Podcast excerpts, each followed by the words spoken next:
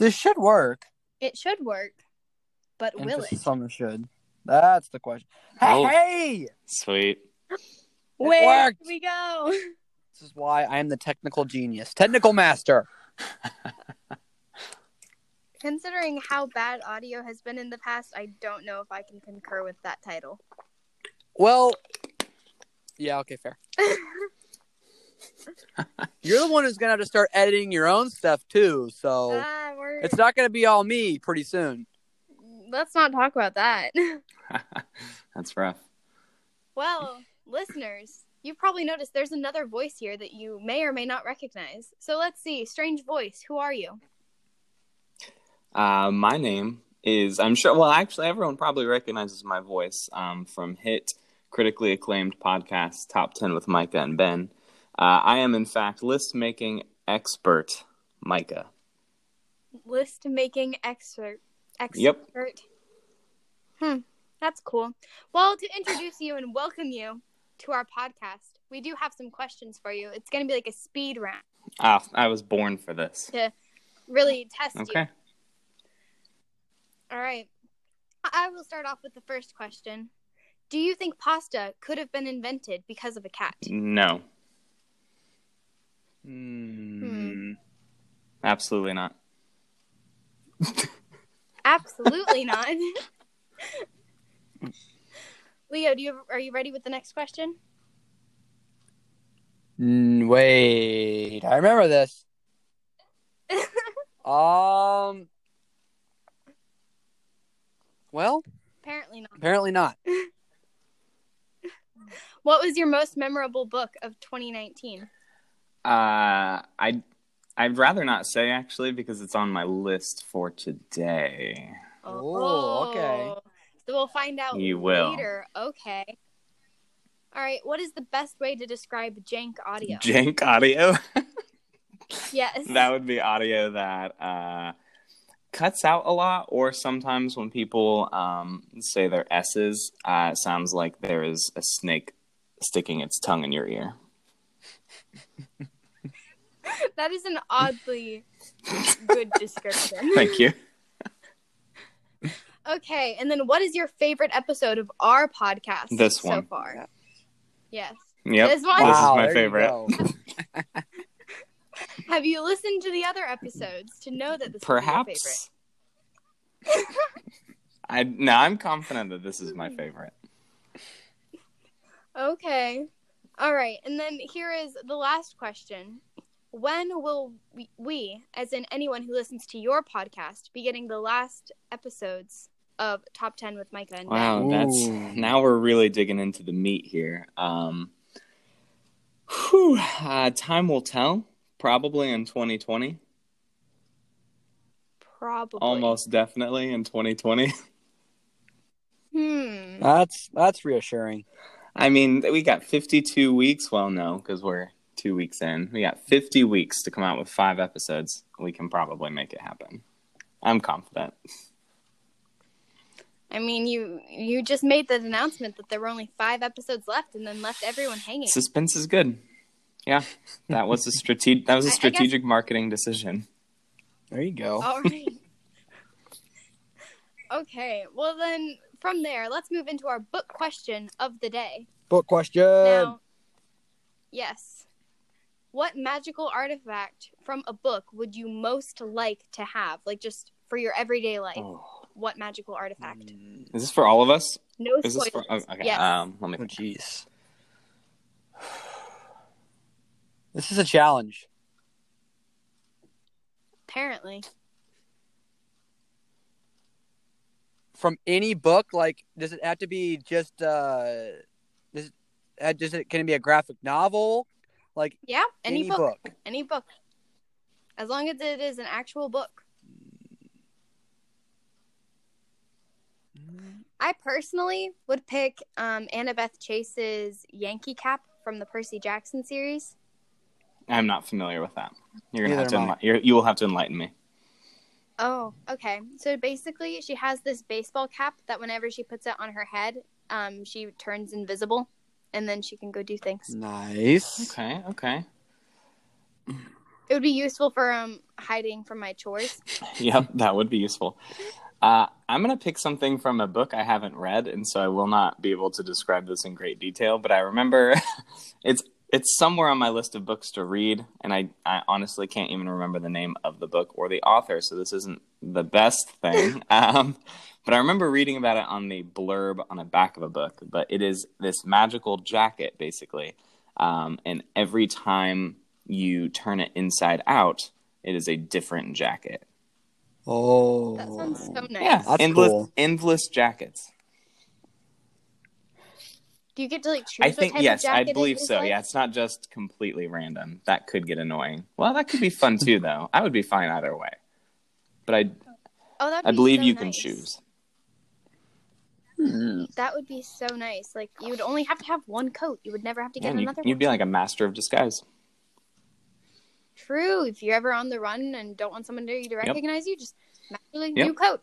You look like a totally different Yeah. person now. All right. I think for me, it is a bit of a split decision. One might not necessarily be considered a magic item, but I still don't understand how it works, so it's kind of magic. I would either choose a the Pokemon PC from Pokemon Fire Red, Leaf Green manga comics, so that at any point in time, uh, as long as like I had an outlet, I could access my bank full of Pokemon, and then rule the world because Pokemon are awesome. Ver- or I would have to choose the pen from the Percy Jackson series that clicks Oh, and yeah, turns yeah. into the sword because that's just awesome. Mm, that is Yeah. pretty cool. It can also write. That's true.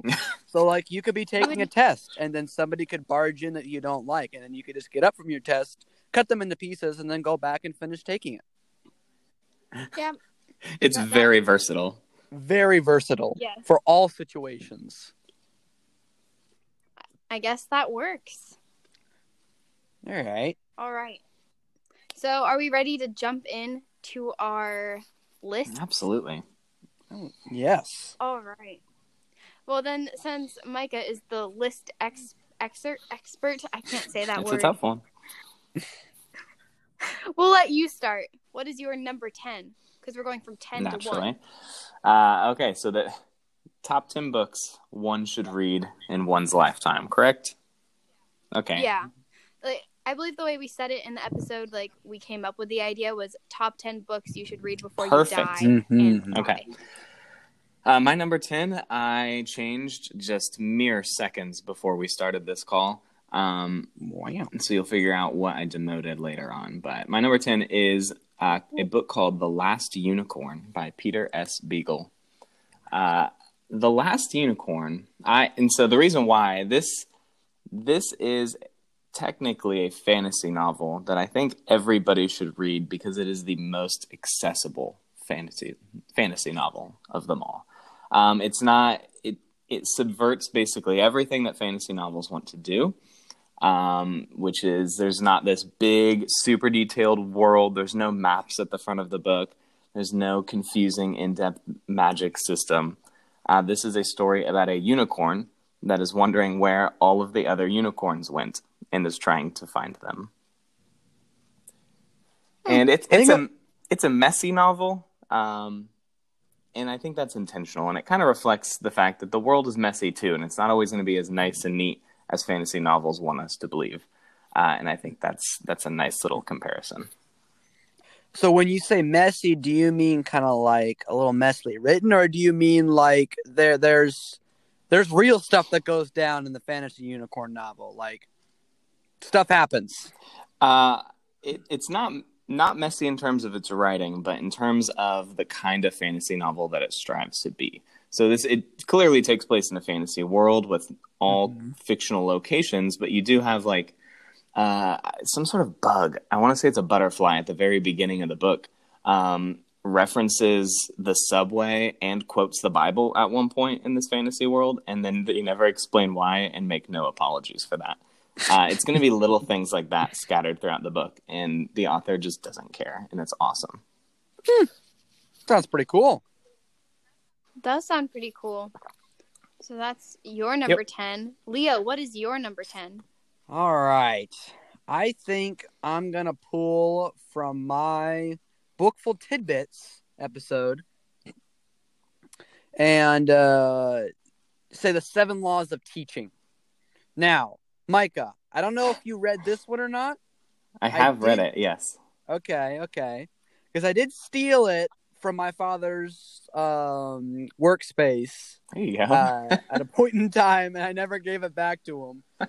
Um, but I enjoy I enjoyed reading. I think I'm only like halfway through it, but what I've enjoyed so far has Wait, okay. I've read most of it. All right, this I'm getting there. Uh, so this ends up being very true to you. Like you need to finish this before you die. That that's, is true. That's why it's on your list. Exactly. I'm experiencing it with everybody else. We're, we're on a journey together. Um, the thing I like about it, though, is it really does help me as a student. I think I mentioned this in my Bookful Tidbits episode. It puts me in the shoes of a teacher and what they're trying to accomplish.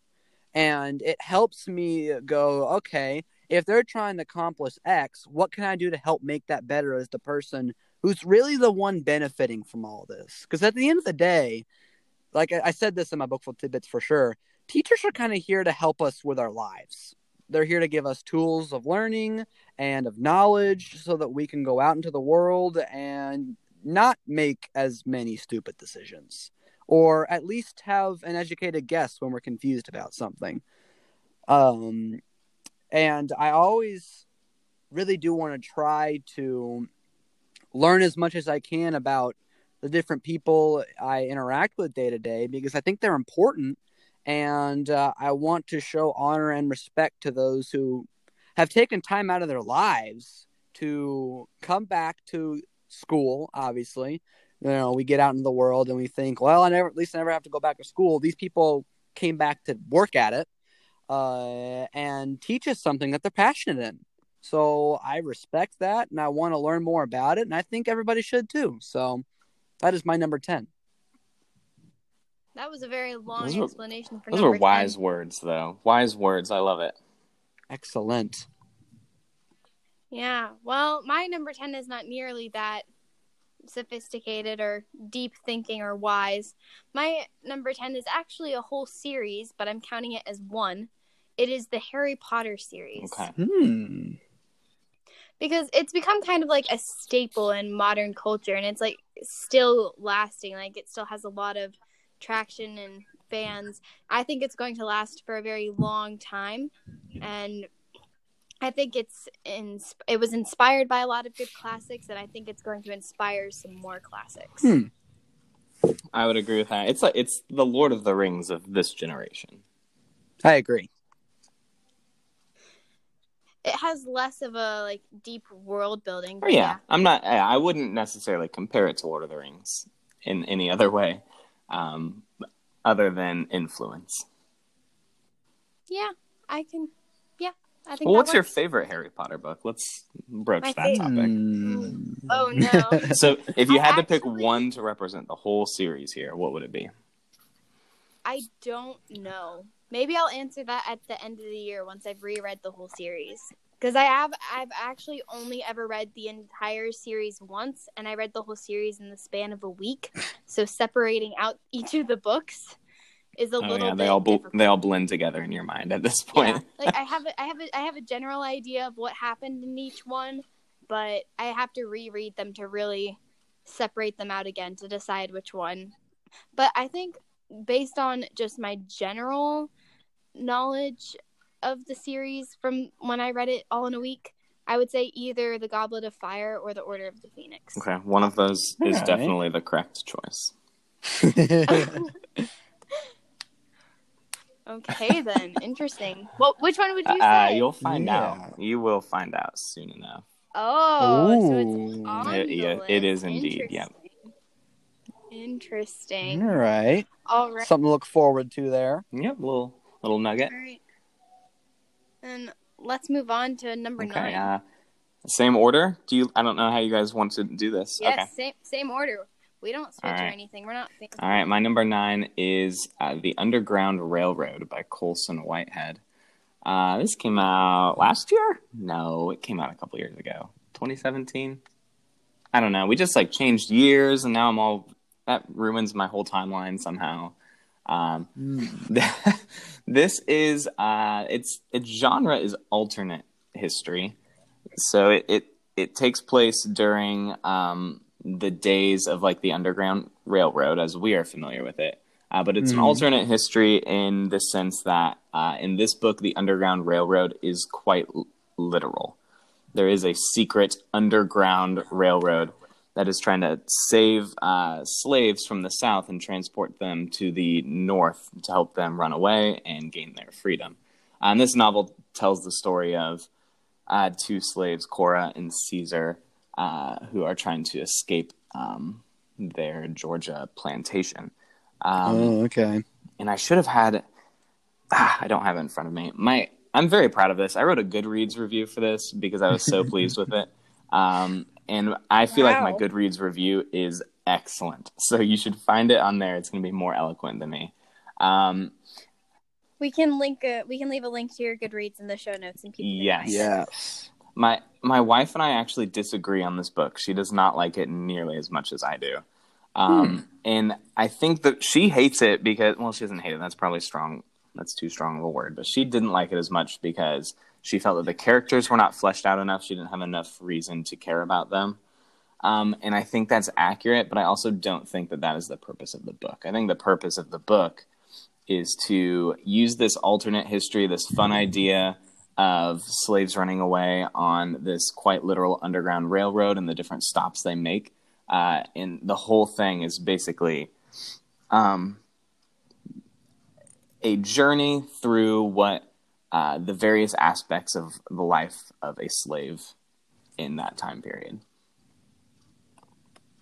Hmm. Yeah. It's, it's, a bit hard to explain without reading my excellent Goodreads review. So definitely find that. Um, I'm sure it won't be that hard to find. All right then. Seems like a cool idea and is yeah. yeah, it's very well executed. Okay. Very well executed. Those are always good. All right, Leo, what's your number nine? Oh man, it's my turn again. Um, so my number nine, I think I'm gonna go through a little bit of a not the kind. It's not a trilogy. It might be a trilogy, but I I'm gonna start with numbering the uh, um, epic classics. Uh, first with the Iliad. I think these books, especially in Western civilization, uh, bring to light a lot of how our literature evolved, and I appreciate reading them. The reason I'm labeling the Iliad as number nine is because it sucks and it's the worst of all of them. Uh, because Achilles is a child and should not be regarded as an actual man. And uh, the whole thing is a whole lot about I want what I want, and I'm not going to do anything till I get it. Uh, and I think it accurately de- accurately blah depicts uh, problems that we can face in our own lives and you know, gives us a glimpse into what they would have read in the ancient world to help better understand our past to move forward into the future. So I appreciated reading it because it was, you know, pretty entertaining and you get the whole Greek gods fighting with each other while the demigods of men fight with each other on the ground uh, and they intermingle and it's a whole big mess and it's uh, a lot of the wording and a lot of the way it's written is also really pretty too. Uh, so I appreciated that a lot, and it stood the test of time. Homer's Iliad is like old. It's not terribly old, and we're not entirely sure if Homer. Uh, we only have a couple of copies. I think it's only like, and they date back as far as ancient. I think I don't think they date any farther back than that. Uh, actually, they date as far back to Alexander the Great, I think. I, those numbers might not be correct, but it's not bad. I enjoyed reading it, and I think the classics are something people should you know take time to dive into because they tell us a lot about stuff. I don't think I agree with your conclusion of how bad the Iliad is. I thought it was actually. well, per- I thought it was pretty it good. does sound like it's not the Iliad that you have a problem with. It's just that you don't like Achilles. Yeah, because the whole, the entire war, the entire Trojan War could have been completely avoided if people kind of just sat and talked it out. And who is it? King, uh, it's Agamemnon? Yeah, I think that's right. King Agamemnon didn't jump to rash conclusions, and Achilles would have been more mature if things had just if people had just acted as though they were not six years old, the entire war could have been avoided, and then there wouldn't have been a point for the book. Uh, so I don't enjoy books that cause conflict over pointless things, uh, especially you know the loving affair relationship of a king uh, versus you know the whole thing with the Greek gods as well uh, I guess it does depict a lot of. It was a mess, the whole story, because maybe life is a bit of a mess, uh, and they threw war and the Greek gods into it, and we got the Iliad. So, it's just it definitely isn't my favorite because I feel like a lot of it could have just been avoided with simple communication, and that the I guess the supposed Greek gods in the thing are not really gods at all. They're kind of just glorified people who aren't even that honorable. So it's out of because the Odyssey is definitely it's up on my list too, and it's uh, definitely a lot higher. And I don't mind the Aeneid because I think the Aeneid's a cool concept, and Aeneas is way better than Achilles in every way. He's the better model. And then finally, Beowulf is the beast of all books. And I'll get to talk about those later, but the Iliad is definitely my least favorite. so you're just casually spoiling the rest of your list. Well, I didn't ni- I didn't number them yet. I didn't number them, but maybe so. Yes. Fair enough. Okay. I guess I'll say my, what my number nine is now. It is the invention of Hugo Cabret. Ooh. Have either of you heard of this book? Absolutely not. Nope. Oh, it's so good. It's actually a children's novel, I'm pretty sure, but it is it's one of the best books I read when I was younger. It's really interesting because most of the story is told just in pictures. It's a really really really thick book. Like when you pick it up you think this is going to take me forever to read, but then you open it and it's a bunch of black and white pictures. Um the whole point of the book is to try to tell the story mostly like an old movie. So like it has some um pages that are just like a white background with some text and that old movie kind of font that are telling a little bit of the story, but for the rest of it you kind of have to flip through and kind of figure out what's happening based on the pictures. And I think it's it's just really cool because you don't get to read like movies aren't made that way anymore and books are told in a lot of words. And i think it's pretty cool to see a story told in that kind of a way. And it's a really interesting story. Like you really have to look through it and to figure out what's going on and then what does actually happen is actually pretty cool so hmm. That does sound like a really interesting concept. Some children's books are very underrated, I think. At, we get to a certain age where people tend to just dismiss them because they're children's books, but I think there's a lot of quality literature that gets lost in the fact that it is a, a children's book. Agreed. i i totally agree. Have you read cs lewis's essay on reading children's books? Uh, no. I honestly didn't even know he had an essay on children's books. It doesn't surprise me because he, has- kind of has an essay on everything, but yeah. He has multiple. Um i don't have this book on my list but he wrote recently a book was published with a collection of his essays on reading called the reading life i just finished it and it has a lot of stuff on it. Okay. that so if you want to read more and get even more ar- arguments to back up that case Yeah. that is where you can get a lot of them Sounds interesting. all right moving on to number eight Yes, uh, I won't need to spend a lot of time on this one. My number eight is Harry Potter and the Goblet of Fire by Ah, J.K. I knew it. Rowling. Uh, Goblet of Fire is the best one. Um, there is no dispute there. um, I love it because yes to everything you said about Harry Potter. Um, it's phenomenal. It's a cultural milestone. Uh, but I love Goblet of Fire the most because I've never seen in any other series or in any other book such a shift in tone that is handled in such a good way. Um, she took that that series up to that point, which was just kind of a charming, fun little adventure through this magical world.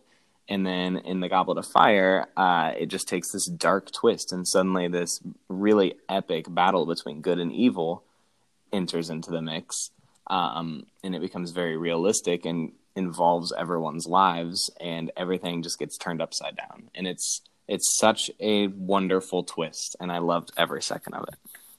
I have to agree. I do remember noticing that tone shift. Like it was a pretty big shift, especially at the end of the Goblet Yes. of Fire. particularly That's- at the end. You can it, you can kind of feel it Really, feel it building throughout the whole book, but uh, that moment at the end is pretty significant. And then Dumbledore's speech at the end of the school year at the Goblet of Fire basically um, moves me to tears every single time. I don't. I just remember there were a lot of tears as I was at the end of the series. Oh, oh man, yeah, It was so it gets many intense. all at once. Yeah, but like imagine you don't have like a year separating every time you're reading a new book. It's just all at once. I did I binged them all at once as well when the first time I read them. Oh, yeah. nice. So I yeah, I'm right there with you. Hmm. All right, Leo. What is your number eight? Number eight is probably going to be the Aeneid for me. Like I said, I'm going for the classics right now. I like the Aeneid because it tells the cool story of Aeneas coming back to find a homeland and build like a name for himself. Aeneas gets his Aeneas gets pretty bad luck throughout a lot of the series. Um, he ends up getting to the place that he wanted to get. I remember though he has to fight a bunch of wars because gods are pulling the string behind the scenes, pulling strings behind the scenes because they don't want him to be there. Uh, but he ends up, you know, fighting against them at all odds and actually settling down and being all right. Um, I enjoyed the vo- I enjoyed the voyage part of it along with the war part of it because the Aeneid does something really interesting and it combines, in my opinion, the Iliad and the Odyssey. And I think that was partially because the reason it was written if I remember this correctly, uh, the Aeneid was written during the time of, uh, I want to say it was Julius Caesar beginning. No, it wasn't. It was a new Roman emperor beginning to reign, and he wanted publicity to, uh, you know, seem really good.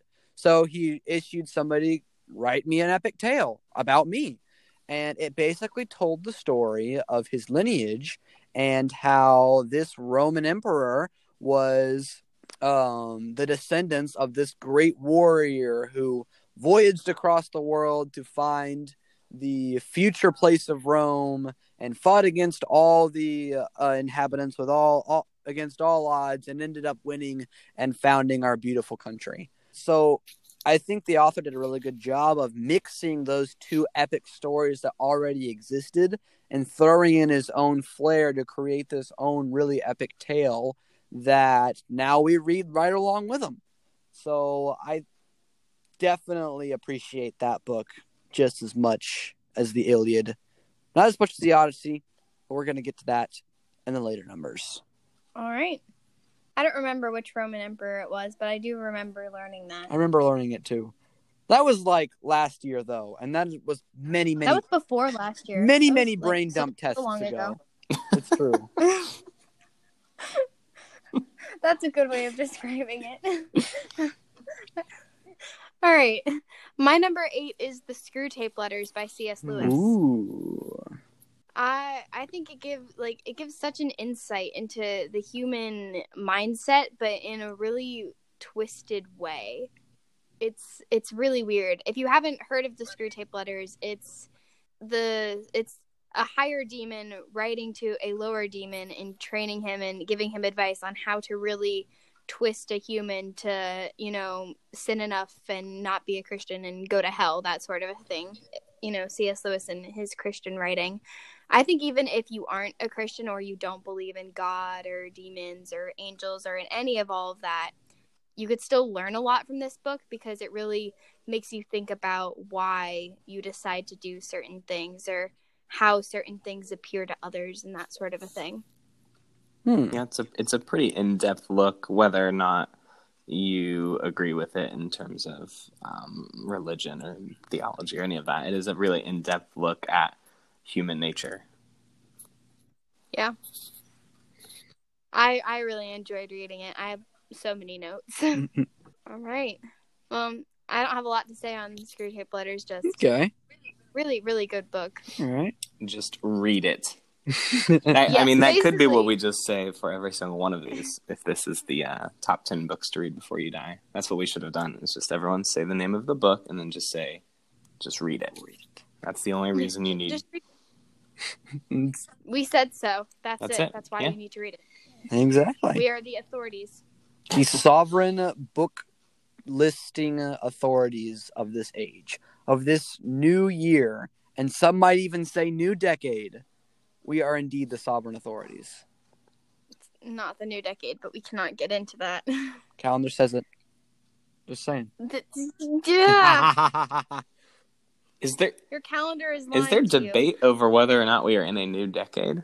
It is because they say revolutions of the sun, but then again, we haven't been counting the revolutions of the sun since the world began. And the calendar, which we designed and follow every year, says that it's a new decade. So therefore, it is a new decade because we're not really trying to focus on where we are in space time because we couldn't even count that if we tried. And We're counting based off of the timeline. Like, if But you, you don't know the back to, like, timeline. The first year in the first century, the, the generally agreed first century, there is no year zero, which means you go from one to 101 to have 100 total years. even though we haven't been counting since 2019, the world isn't 2019 years old. We didn't start counting when we just got there by any stretch of the well, yes, imagination. but like and we've already had this argument we have, multiple times. we have. I'm just We'll I'm just back to enjoying listening to it. I'm tired of arguing it, but if you do the, your research, you will find that I am right here. Okay. All right. Mathematically, I am correct. Mathematically. But socially, everyone's saying this is the new decade. So you pretty much have to roll with it because people like even numbers. But technically, the new decade starts at the end of this year. we'll see. Okay. That's the we'll have a Leo versus Lissy on that at some point. No, we will. No, we will not. We'll see. We'll see. New episodes to come. Um, no. what, what are we talking about Number again? seven. I think we are talking about books. Oh yeah, That would make sense. that would make sense. Okay, number seven. Yeah, I'll I'll get us back on track here. My number seven is um, Hamlet. Ooh. Oh, I should have been. Can't that. I felt like I couldn't have a list without Shakespeare on it, and I Hamlet is my favorite of of Shakespeare's works. Um, if you are unfamiliar with it, it's about Hamlet and his uncle killed his dad and stole the throne, and Hamlet wants it back. And Hamlet has a lot of issues, and because of that, he is a very wonderful, juicy character. Um, he he falls in love with this girl, and so you have all of that romance drama going on. He wants the throne for himself, so you have all of that going on, uh, and he is potentially like actually going insane throughout all of this, and so you can see him slowly spiral. I argued that he is actually going insane. He pretends to be going mad for a while, and I would argue that he is in fact going mad the whole time. I would agree. Uh, and there's a wonderful like dichotomy between him and uh, Laertes, which is uh, his girlfriend's brother, and it's uh, there's so much depth in such a little play about um, family drama. Very well That's what it boils down to. It is just a play about family drama, I guess. Yeah, but it's really interesting family drama. Very interesting. So much depth. I love it, and and everyone should read Shakespeare at some point. Uh, he he is regarded as a master of words for a reason. It's, It's very true. excellent to read, uh, and it has great characters and a great story behind it. Yes, Agreed. I would agree. I wish I'd included Hamlet on my list now. I kind of forgot about it when I was making it. That's all right. There's too That's many all good right. books There out are. there. It's it's tough to choose. All right. We've come around to Ben to me again, right? hmm Yep. Ray, I'm keeping track. So I think I'm gonna follow up with another Shakespeare play, uh, Midsummer Night's Dream. Um, this one was, this one was a little. This one was, this one was a little bit of a strange one on my list because I never regarded, excuse me, uh, much of Shakespeare work Shakespeare's works to be like my favorite readings. Uh, case in point, Romeo and Juliet. I hate it with a burning passion. Like, hate it completely. That's fair. Yeah, that one's not the best. I agree. I very much agree. Not because it's overused or anything, because but just because the story is utterly stupid. But Midsummer Night's Dream, I honestly find quite a bit of it pretty funny, and it's a comedy, and uh, it's I really kind of regard it as one of Shakespeare's true comedies, um, because I know that comedies are a little bit were a little bit different back then than they are now, and uh, A Midsummer Night's Dream is written to be funny, like it all just is written to be funny, and uh, it is a really it's a fun story which involves fairies and uh, you know Greek people and uh, again family drama of people wanting to marry uh, somebody who they love versus somebody who their father wants them to marry.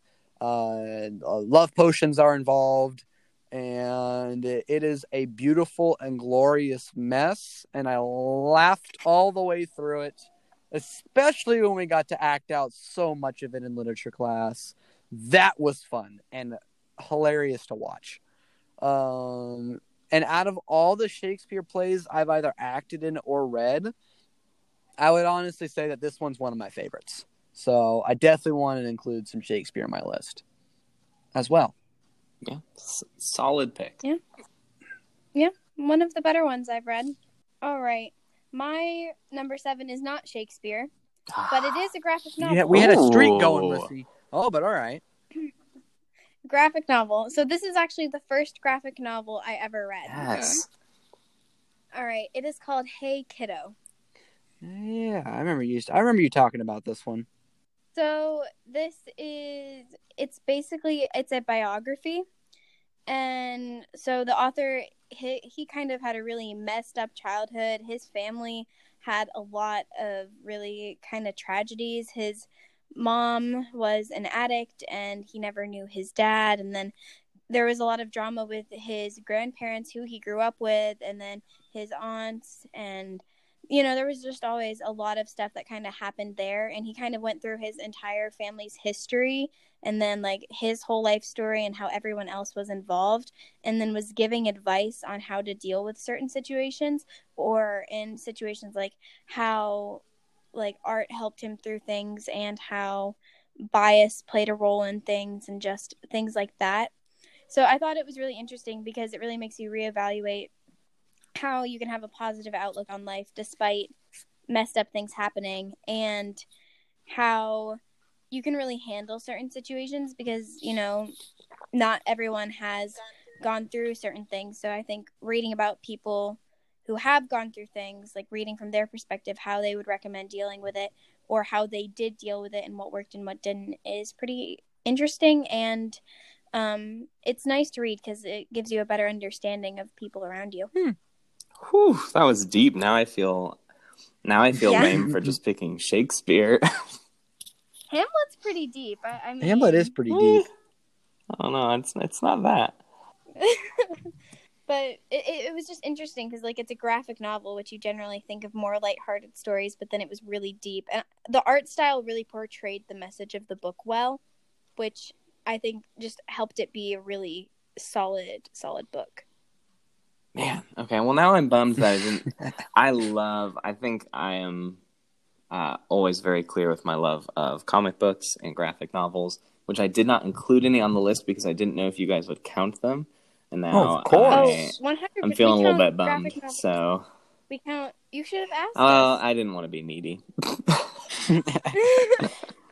it's fine. I'll I'll go without. All right. now you'll have to do a top 10 comic or books or graphic novels on your podcast Well, it's too a little too practical for us. That's true. You, it could be a bonus episode. there we go. We could do that. Um. Okay. So we're on to we're on to six. Um, Is there any? Is this a team? I was six, I was gonna or just ask a- that. Um, do you guys also have legions of fans that are mostly fond of the number six? We don't usually do top ten lists. That's so- fair.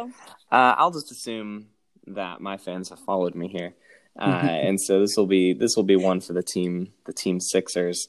Uh, my number six is the Night Circus um, by Erin Morgenstern. Oh yes, I really want to read this book. I haven't read it yet, You- but I've only heard good You things. must, and it's gonna. I'm gonna really struggle to describe this and why it's good because it's. I don't know how.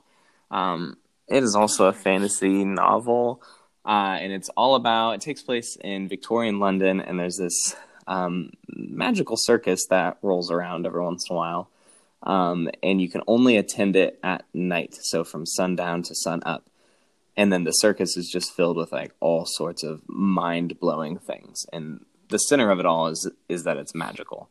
Um, and then basically the whole novel is about these two powerful magicians that have had this like feud their entire lives.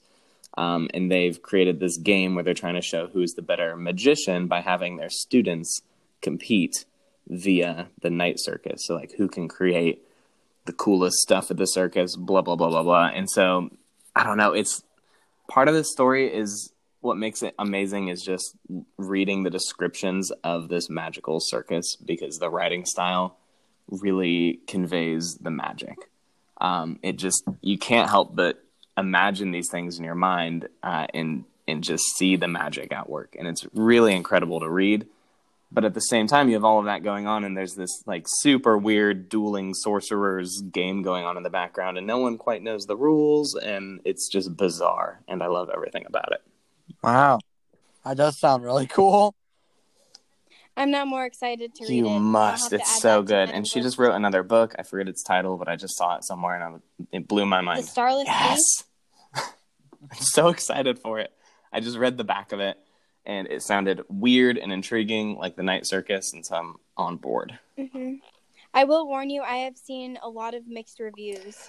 That's fair. It would be hard to follow up the night circus. So, Yeah, I can get a lot of people have the most. One of the most common things I've seen is I think this book only got as much hype and is getting as high of ratings as it has is because people love her old books and they're just excited to see more from her. fair.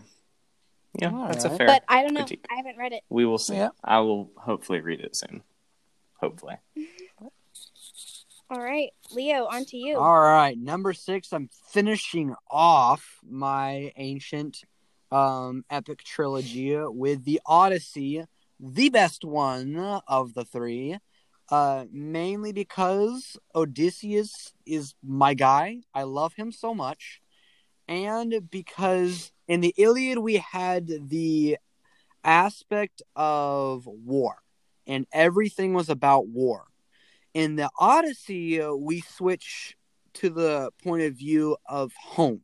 Everything is about getting home, and it's all about the home life. He has to get back to his child and back to his wife, who he hasn't seen him forever.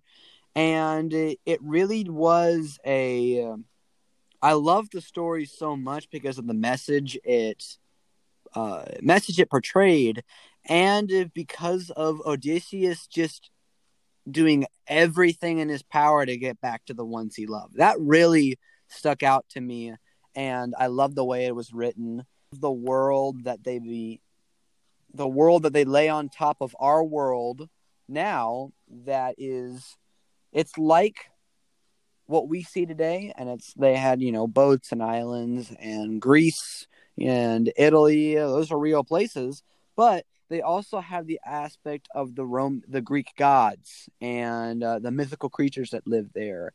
And you know, you have Helios, the sun god, and his golden cows, or you have the island of the lotus eaters that are basically drug addicts that never leave the island, or you have the land of the dead. Um, and Odysseus goes to all these places, and through everything, throughout the entire story, he doesn't lose sight of his goal, which is getting home.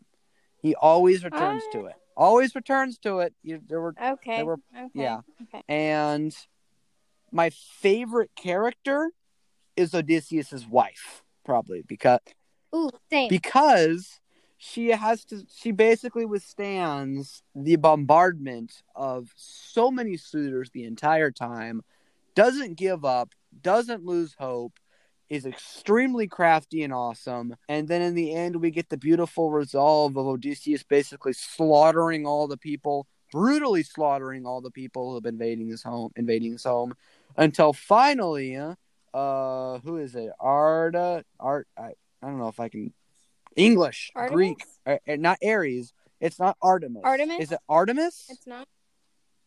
The one with the archery. no the the owl lady Athena. Athena. That's it. So Athena has to come down and say, dude, it's okay. You don't have to kill any more people. Please stop. And he's like, okay. And they live happily ever after after that. I read that when I was like a solid 12 years old. It was the abridged version. I did not read the Odyssey at 12 years old, but I did read the story of it. And I've always loved it so much. So that's got to be, what are we on? Number six? Yeah. Yeah. All right. I will say I've been saving this comment ever since you started mentioning the classics. I did like the Aeneid better than the Odyssey. Well, Ooh. you know what? The Odyssey's still better and I win. So I have not read any of the three. come What? on. I know, I know. Uh, what? Yeah. For shame. For shame. I always mean to get around to them. I've been meaning to get around to them for like the past 15 years, and I just haven't. I thought you once said you've read like all the classics there. are. Yeah, all the classics except for these three. And War and Peace. I still haven't got around to War and Peace yet. That one's long. One- They're all long. long. We'll see. No, but no, but like War and Peace is like. Yeah, really and it has like long. 150 characters in it or something crazy like that. And most of them, a lot of them are the same people. They just have like ten. different names. Yes. My goodness. You could instead listen to the musical. That's just 23 pages of it to get a taste of the drama and all the different names. You know, I've heard that. And- I've Good. heard that. Maybe. All right. Well, speaking of classics, my number six is a classic. Okay. It is Jane Eyre. Jane Eyre. Okay. All right. Okay.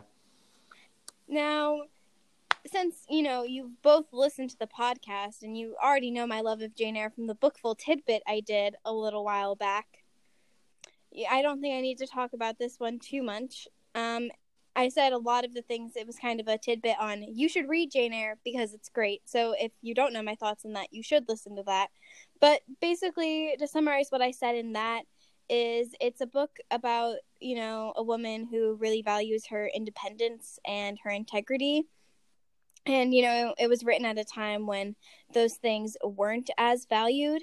So it's just it, i feel like it was very moving to a lot of people at the time and it is still is moving to people.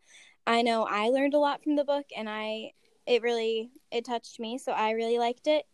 And it it's just it also has some action so it isn't totally just a woman worrying about her life but and it has some romance. So if you're into romance the romances in the book are a little problematic at times i would say i wasn't entirely okay with all of it but i i, I still think it's a really good one so it is up on this list It is a phenomenal novel.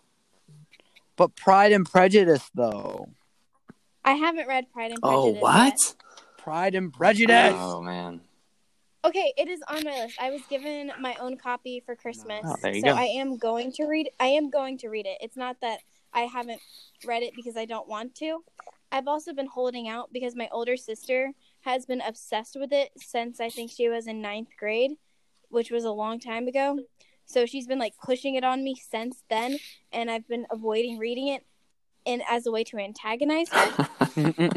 sure, naturally. So, so I've been putting it off for a while, but I am going to read it. It is one of my, I think I have 20 or so books that I am guaranteed to get to this year, and it is one of Okay, them. that's good.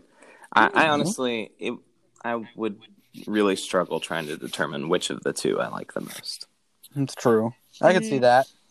Though Mr. Darcy literally is, and I say this, a- I, I say this a little cautiously, but I, I'm still confident to say that he is my favorite drama book character. And when I say drama, the entire genre of drama, if I could take all the books I've read and put them in there, Mr. Darcy comes out on top as my favorite character in all of them. And probably in all the romance novels I've read too. He is my favorite character. Wow. Okay. I really have to read this book now. You do. True. You really do. Uh, okay, All my we're on five. Okay, Yes. Halfway. halfway. This is gonna be a long. Yes, it is. I'll try and speed it up, but this none of. I mean, they're all so good, and it's hard to talk about them quickly. Uh, my number five It's is uh, Cloud Atlas by David Mitchell. Um, Do you guys kn- have you read this or know anything about it? You got to No, describe it not to me. at all. Okay, Cloud Atlas is as you're reading the first half of it, uh, it feels like a collection of short stories almost. Well, that, that is very much what it feels like in the first half of the book. Uh, you read a short story where um, you're basically reading the journal of some like explorer in the Pacific in like the 1800s, and then you move on to read some letters from some composer, and then you move on to read a story about there's like some mystery story in there. And then you move on to read a story set in the modern time. And then you read a short story set in the future um, then you read like a post-apocalyptic story. And then the post-apocalyptic story is like in the middle of the book and is the longest. And then after that you go back through all of the other stories. There's like a part two for each of them. And it slowly shows how each of them even though they all take place in different timelines are connected. And I can't say any more without spoiling all of it, but it is awesome. It is incredible. That sounds so and the, cool. the whole structure of the novel is just very well done as it as how it like marches you through all these stories and then marches you back through them in the reverse order and shows how they're all connected. It was incredible. Wow. Wow. Okay. I set my uh, reading goal on book on Goodreads this year to be ten books. I'm going to have to change that now because now I have like thirty of them that I have to go and read. Uh, because they're all, these are all really interesting books. I'm very hype about this so far. Good. You should. Always Mm. always increase your Goodreads reading goal. Oh yes. Leave it the same and then just go way far beyond it so that your percentage just skyrockets. Oh no, I always overestimate my abilities. That's what I do, and then I never achieve them. I, I did that last year by I think it was seven books. If I had just like read a few more like I was really close. Since the uh, big year where I read like 95, I have Oh been God. going down steadily every year since that. And so this year I really have to get back on track and I got to go up this year. I have to go up. I, I made my goal the same as it was last year so that I could actually meet this goal. There you go. We're gonna see. That's probably the wise way to do this. Oh, it's me again, right? It is. yes. Mm. Number five. Number five. This one was tough for me because I think this is probably going to be my last classic. My last. Well, actually, no, that's a lie. Um, one of my last classics because I had absolutely had to mention the book Beowulf. Uh, I know I have literally been staying sub what? So far, I think I've stayed sub 18th century for all of my books. Wait. No, but almost. Um, I've been staying in the oldies for a while, but Beowulf to me is one of my favorites, if not the most favorite book I have I have read as part of a school curriculum. At least for like not any summer reading. Um, for literature class, it's probably my favorite. I finished the book. I started the book early and finished it early. Uh, and I read, I think, all of it, which was unusual for me as a high school student. And I'm just to say this Beowulf basically is a demigod. If I had to describe him, he's basically a demigod. And he was pulled from a distant land as somebody who wasn't regarded as very high and came to help out these poor people who were basically being attacked by this gigantic demon. So, what does Beowulf do? Beowulf marches into his house, fights him. Uh, actually, no, never mind. He waits for him to uh, come to the basically big tavern again uh, that he's been attacking these people at. He uh, throws away his weapons, goes to wrestle the monster, who might I add is like twice, no, like three times his size and like five times as strong, pulls his arm off, makes him sulk back to his house where he drowns and dies. This angers his mother, who might I add is way larger than him.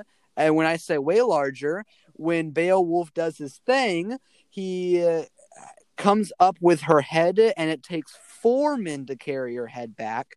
Uh, this angers his mother, and she ends up coming out and taking uh, all of the elders and officials and dragging them back, I guess, basically to eat them. Beowulf marches to her house. It's basically hell underwater. So he dives under the water, gets into her cave or whatever, pulls out the giant sword, a literal sword that is used for giants, and beats the snot out of his mother, uh, takes her head off, throws the head back out, carries out all the officials, walks back, ends up ruling the country for like 20 years until a dragon shows up. He's like 80 years old now. So what does he do? Marches to the dragon's cave with only one other soldier because all the rest of them ran away. They thought, oh, he's dead. But no, he was not dead. He ends up killing the dragon with the help of the single soldier. And then, after being burned and poisoned, he eventually has to die. And it was probably the most, the book I was most sad at while reading at school because Beowulf ended up dying, and I really hated that. Um, to which they built a memorial for him, and he is now regarded, at least in my book, as the best ancient, uh, yeah, ancient epic tale warrior that I have ever read about. You have to read this book. It is awesome, and uh, it will actually keep you to the very end uh, because it, it was written in Old English, and even though Old English is really strange, the wording, in my opinion, is actually really great if you read the adapted English part, the adapted English version. Um, and it kept my attention to the very end, which is very hard to do. So I highly recommend this book. So you know, just spoilers for the whole book there. Spoilers for the whole book, yes. You did. You did just kind of summarize it. You could start a side podcast where you just summarize books in five minutes. That is less. true. Uh, That is an idea right there. We could save that. have a couple bookful tidbits. Bookful Tidbits, the summary series. I could name it the summary series and it rhymes. Not rhymes. Um. It doesn't rhyme. What? It's, it's great. Okay, we're gonna move on from that. my number five. All right. Um, my number five is the astonishing color of after. Oh, okay. So this is a book that made me cry. It was just beautifully written. The cover is also really pretty. So if you're if you like pretty covers, that's it's a good one. So this is a story where you follow a teenage girl dealing with her mom's death. She her mom had just died, and you know this girl there's suddenly all this like beautiful bird that's in her life and is like guiding her to make these decisions and she thinks that this bird is her mom, like her mom's spirit.